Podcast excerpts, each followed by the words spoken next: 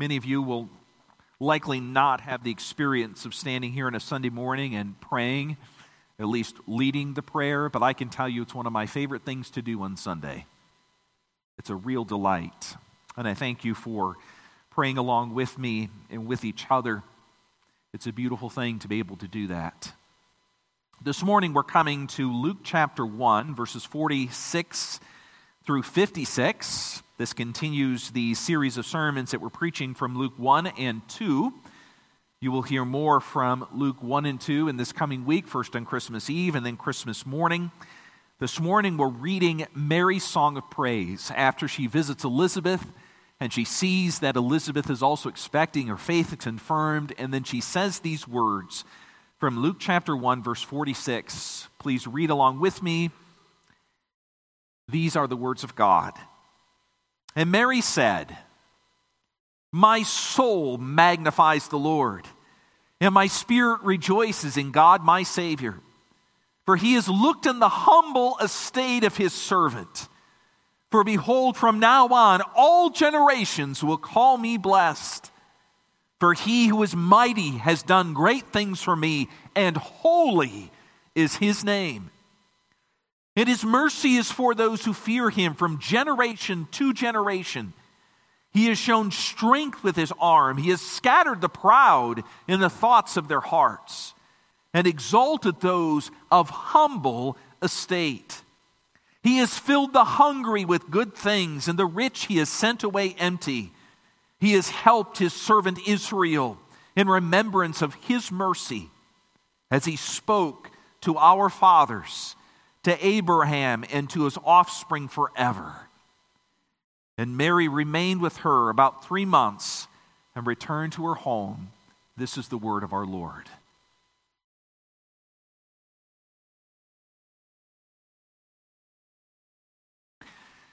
October 2nd of 2006 seemed like most days at this small school in rural Pennsylvania. About 10:30 that morning, a pickup truck backed up to the front door of that small school, and the children, at least some of them, could look out and see the driver get out. As he left his truck and came into the building, he asked the teacher and the students if they had seen a missing clevis pin that he believed he had lost the day before. The children and the teacher said, Sorry, we don't know what you're talking about, we haven't seen it, and the man left. Only the man didn't leave. A few minutes later, he came back with a handgun and ordered some of the boys to carry in lumber, a shotgun, wire, chains, nails, tools, metal eye hooks, candles, plastic zip ties, along with a small duffel bag in which he had a change of clothing. And what happened next was heard around the world. The man barricaded himself inside of the school building, releasing everyone but 10 of the girls, and eventually shot and killed five of them before turning the gun on himself and him personally leaving behind a wife and three children. It's a very sad story. Maybe you remember it. But the reason that you might remember it is that that's not the end of the story. By that evening, the parents of those five slain girls had gone to this man's wife and his parents, and they had told his wife and this man's parents that they forgive them, that they mourned with them, that they had also lost a husband, a father, a son, and they grieved. Three young children had lost someone very important to them. And later, when there were funerals, 30 members of that church community went to the shooter's funeral.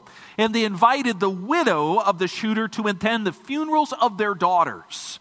Around the world, people wondered how in the world could this Christian community, this Amish community, respond with such grace and forgiveness in such a horrible situation when someone responded with such violence to them? How could they be so kind?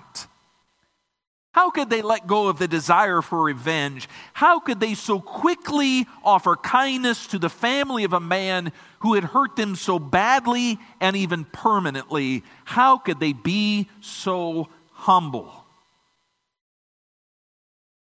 The answer I have for you this morning is economics. And I don't mean economics in the narrow sense of the word, that is, how money flows through society. But I mean economics in the general sense of the world, word about how things work in this world. Specifically, how things work within the kingdom of God.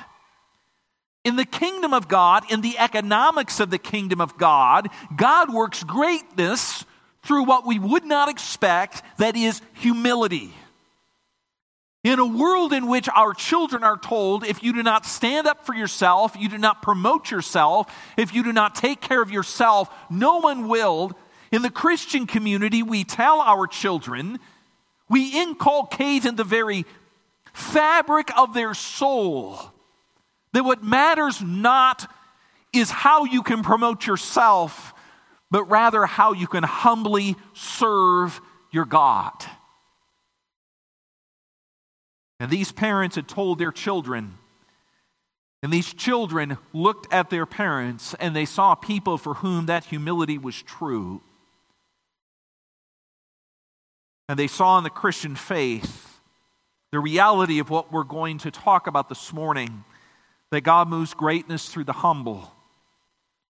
And in this song, you see a great reversal for how the world ordinarily works. It's not the proud, it's not the strong, it's not those who promote themselves.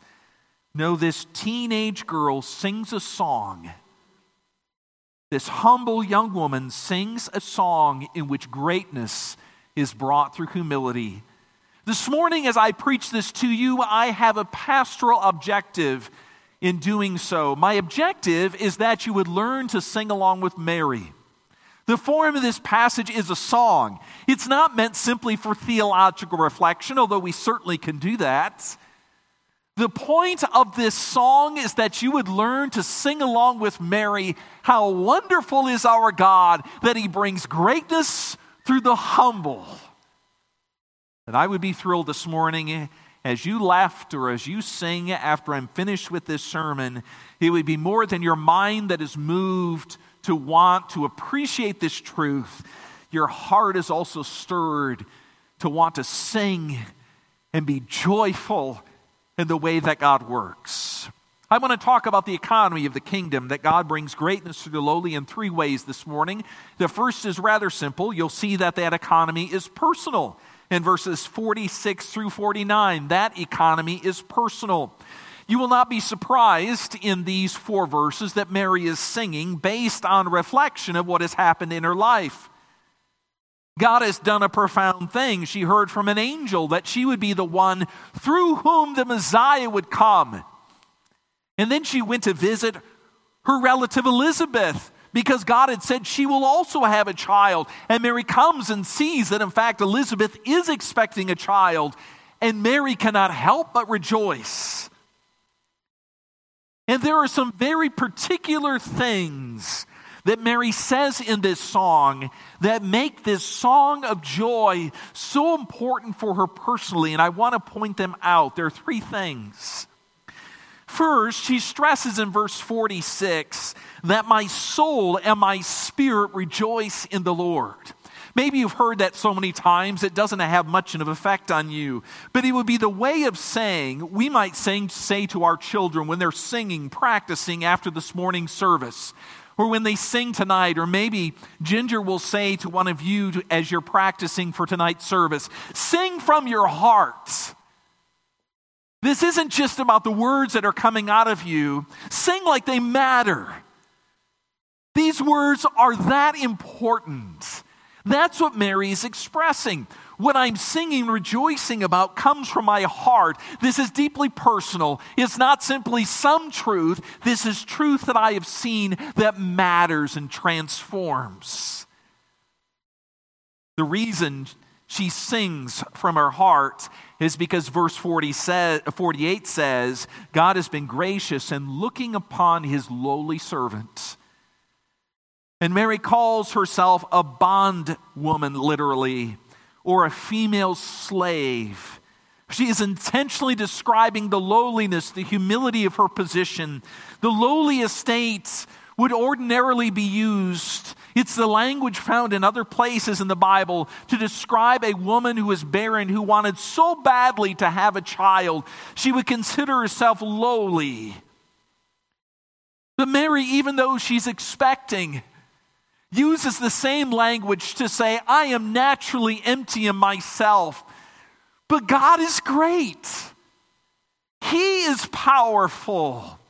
So even though I am lowly, I take joy in who God is. The second way in which Mary contrasts her lowliness with the greatness of God is in the words that she chooses to use throughout this song. You may not recognize this, but this song has an immediate parallel in the Old Testament in 1 Samuel 2, verses 1 through 10. Quick question Do you know what's found in that passage? Maybe not. It's the song that Hannah offers, a woman who is barren, when Samuel was born. She uses the same intro that Mary uses here. Now, here's the interesting thing not only does Mary borrow the words of Hannah to sing and sing for joy that God is doing a great thing in her, but literally every phrase that comes in this song is taken from the Old Testament somewhere. She is singing the words of God back to him. She's saying over and over, God, you have given these words to your people in the Old Testament to talk about your greatness. And now I see that the words that you spoke in the Old Testament are true. They were true in the Old Testament and they're true in my circumstance. This is the way you have always worked, and now I can see you working here in me in this way. Praise the Lord. I take joy in what you have always done and now what you are doing also in me. Great things through a humble person. And the third way in which he emphasizes the personal nature of this great economy of the kingdom is something that may be a little difficult for you to see, but I want to explain it to you because it's so important. You'll notice in these first two verses that there are two words that talk about rejoicing. The first word about rejoicing is to magnify or to make great. And that's a word that is used in the present. In other words, I am rejoicing. I am making you great right now, God. The second time she says rejoicing, it is not in the present. It's almost like a verb that is used to describe a snapshot, something that has happened and you can see it. It's vivid in your mind. When you take these two together, what Mary is saying is not only is she rejoicing now, she is saying this is just the beginning of the rejoicing that is going to go on and on and on and on and on forever story of Jesus and the joy resulting from him his entrance into the world that God works great things through the humble, through the unexpected, through the lowly.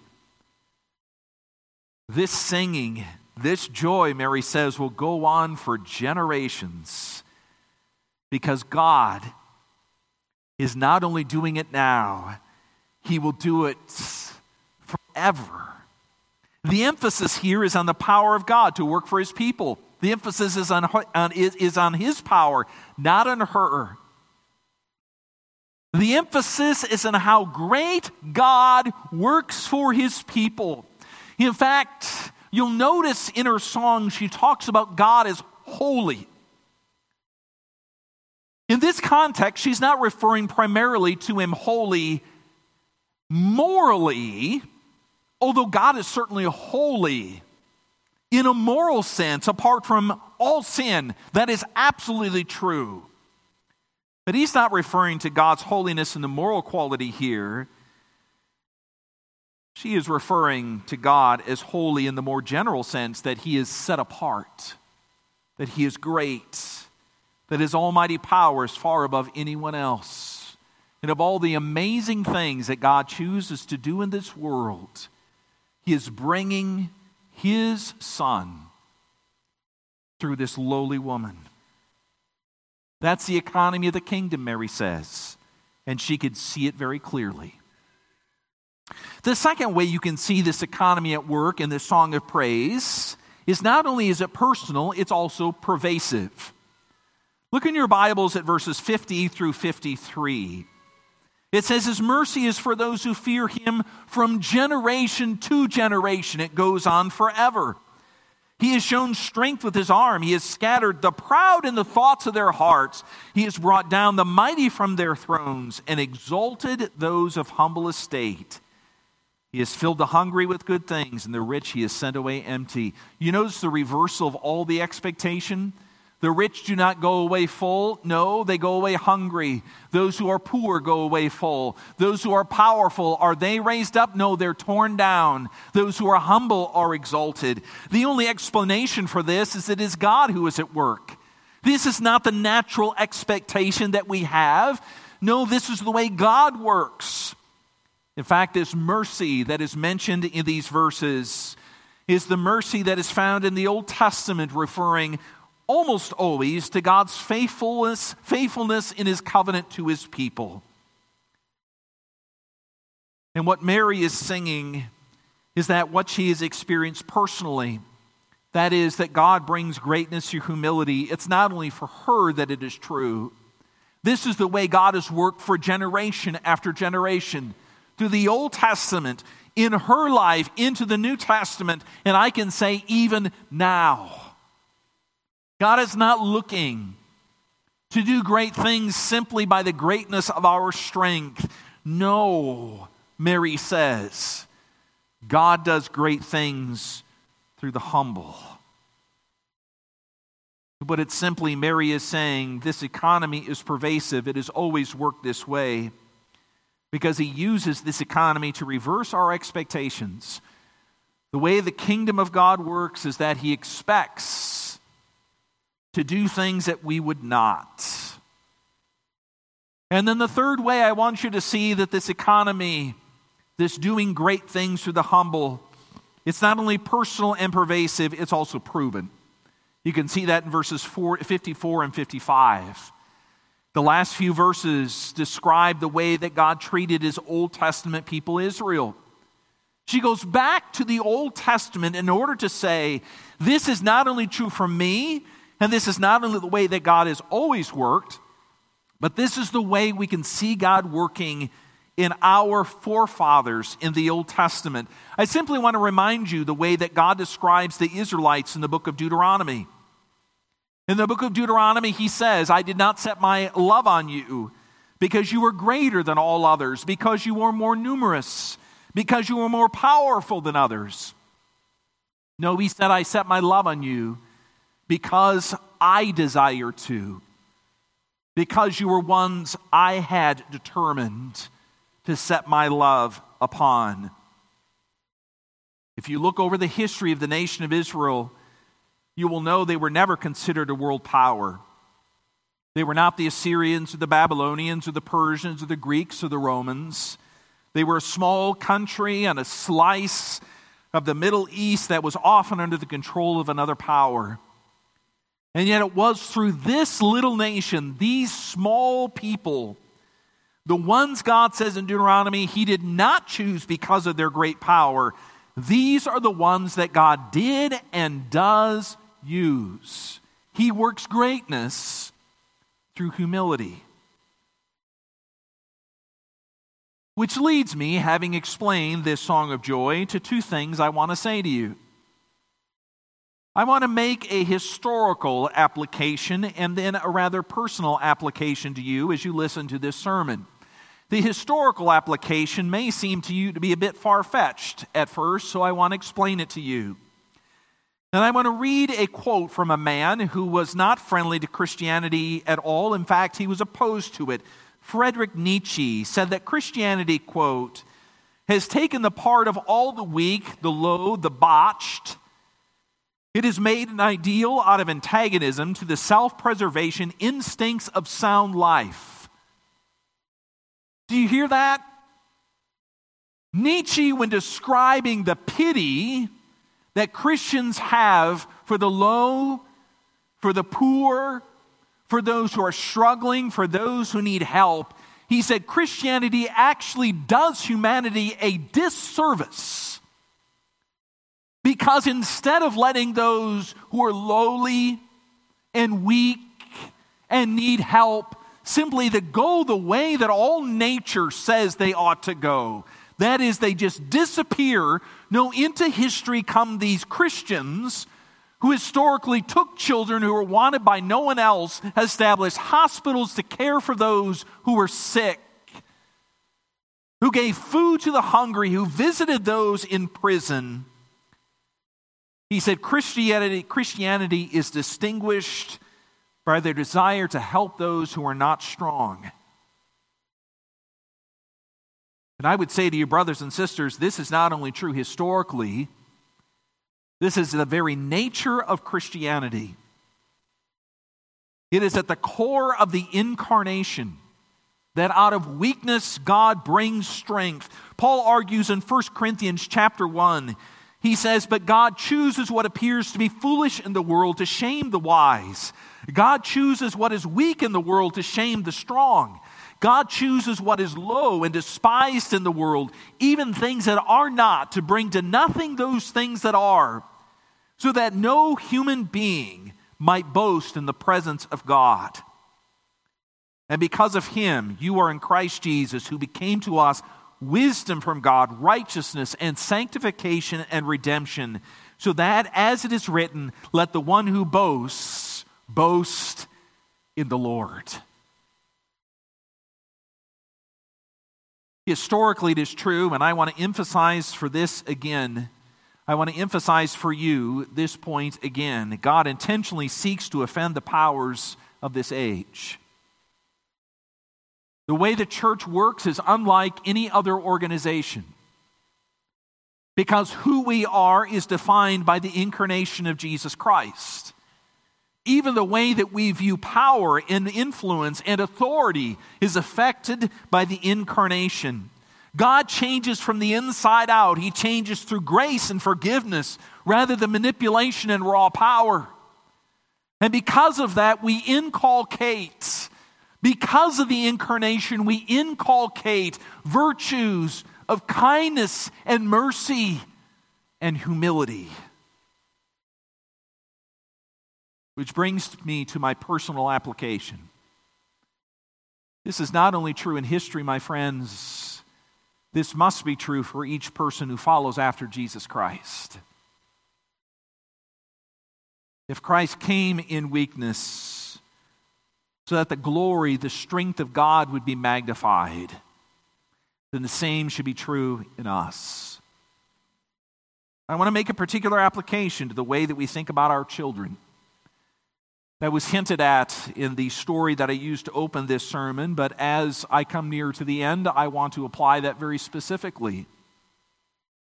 We tell our children all kinds of things. I can remember my mom saying to me when I was very young, Jeffrey, she always called me Jeffrey, you can do anything you want to do. The world is open to you.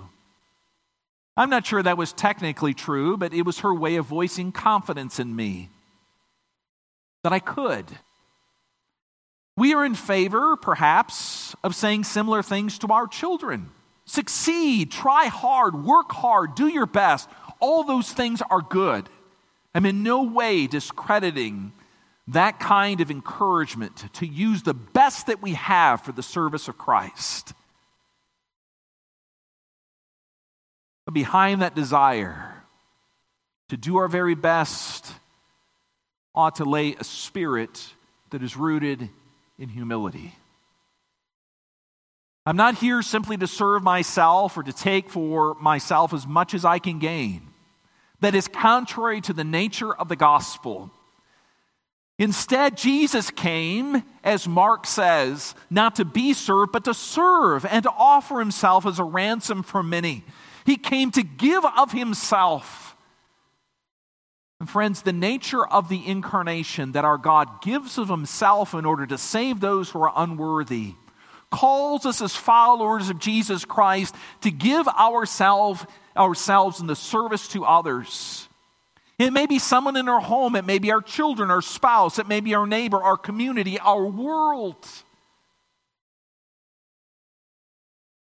That the Christian faith would be marked by the song of Mary that rings through the age, that God works great things through the humble. Maybe God has called you in your particular place to be at the very height of your occupation. Maybe you're the world's uh, maybe you were the, the world's best and greatest mother or father.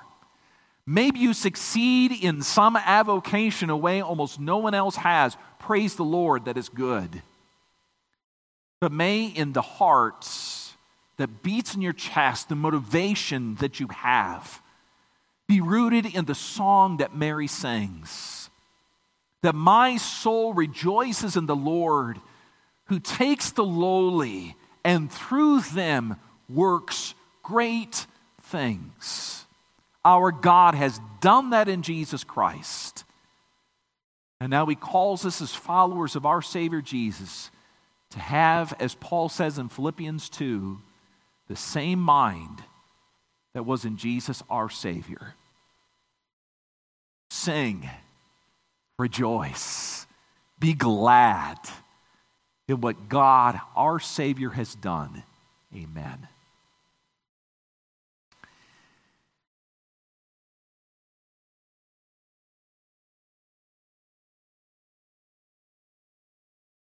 Father, it is not important for us to see ourselves as the strong, as the powerful, as those who can give. Instead, it is more important for us to see ourselves as your servants, to love you above all else and our neighbor as ourselves. We confess, as we have already done this morning, that is contrary to our nature. We do believe, often in the heart of hearts, that if we don't take it for ourselves, no one will give it to us. And we do pray for justice. We want justice as the prophets said, to rain down. But in the pursuit of justice, may we never seek vengeance, because that belongs to you. Instead, teach us to look at all of life from the perspective of our Savior Jesus Christ with a humility that is palatable. Forgive us when we have lacked that, when in our pride, we believe others don't treat us the way that we deserve. Or even worse, Lord, when we call out to you or we harbor in our heart and our mind that somehow you have treated us unfairly. Instead, we pray that you would give us that heart of our Savior Jesus by his Spirit to walk after you not only in faithfulness, but faithfulness in this regard, that we would be truly humble. Father, we are so thankful for the economy of your kingdom. And so we rejoice and sing to you in joy for the great things you have done. For we offer this to you in Jesus' name. Amen.